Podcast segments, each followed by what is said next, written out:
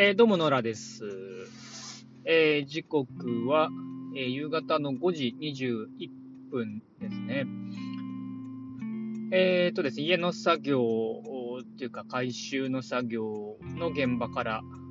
自宅に戻っているところですね。はい。えーと、今日は、え朝子供を送っていきまして、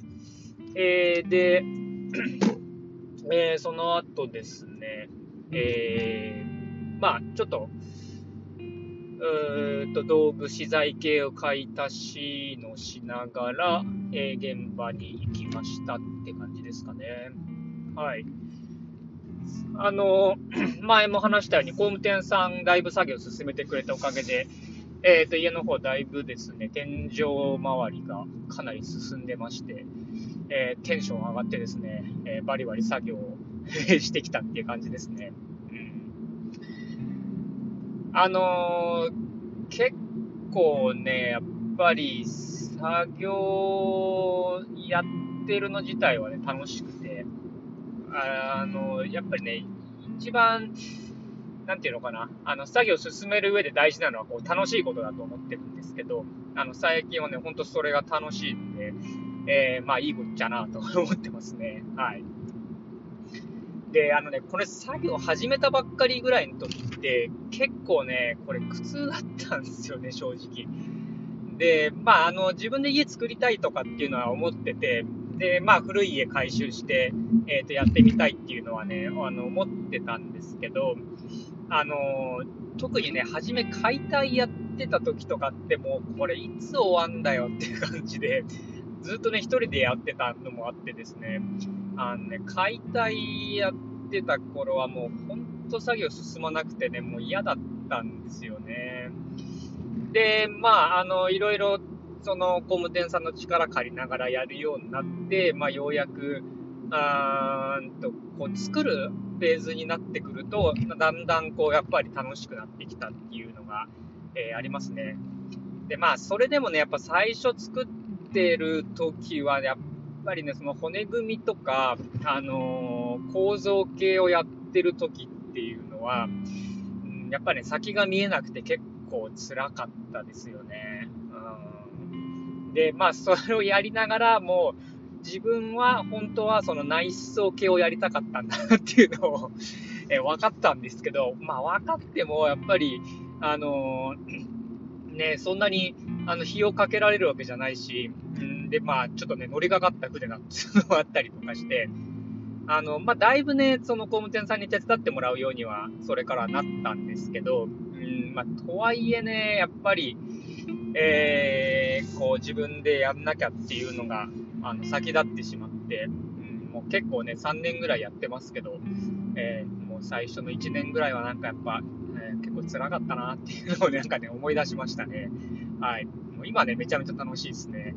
えーちょっとずつやっぱり、あの、進んで、あの、何かができていくっていうのを見るっていうのはやっぱり、えー面白いもんだなと思いますね。はい。ですね。で、あとね、まあ、あのいつもその作業現場行くと、今日ね、結構寒かったんですよね。昨日が暖かすぎたんで、今日、えーだいぶ寒いなって感じ。まあ、それでも3度とかなんですけど、えーだったんで、あの、久しぶりにね、あの、火を焚きながらやったんですよね。あの、工務店さんにあの、先にもう、あの、屋根と煙突、まあ、屋根は板金屋さんですけど、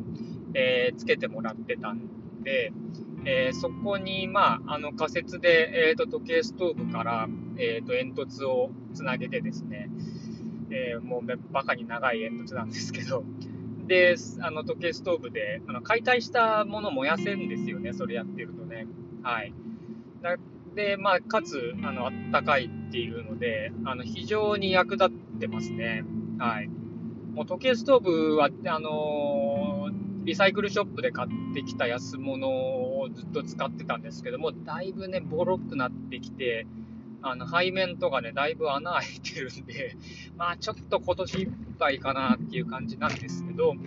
えーまあ、とにかくね、あのー解体した、えー資材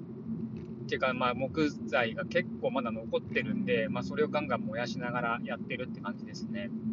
まあ暖かくなるとね、もうとても燃やしてらんないんで、まあ、今の時期に、えできるだけ燃やしちまおうっていうことですね。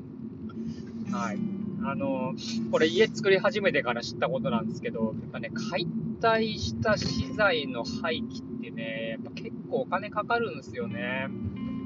あの、自分の庭の仕事でもそうなんですけど、あの、切った木とかを、あの、廃棄場に持っていくと、まあ、要するに、量り売り、量り売りじゃないな、えー、っと、重さで、えー、引き取ってもらうって格好になんで、あの、木ってね、やっぱ重いんですよね。だから、まあ、その廃棄物だけでもだいぶ、え、お金がかかってしまうんで、えっと、使えないものは、まあ、燃やしてしまうと。いうのと、まあとね、綺麗に残ってるものはこれから、あの、古材として売っていきたいなっていうのもありますね。はい。はい。もう、あの、できるだけやっぱり、お金をかけずに、えー、まあ、あの、値段をつけて、えー、出すと、市場に出すっていうことは、ね、これからもやっていきたいなって思うところですね。はい。なんかなんとなく流れで家の話してますけど、はい。まあそんな感じでね、あの、やっぱり何事も楽しんでやるっていうのが一番ですし、まああるものを、えー、こう、なんていうかね、えー、売ったり、えー、使ったりして、こう、なるべく、あの、なんていうか、コンパクトに、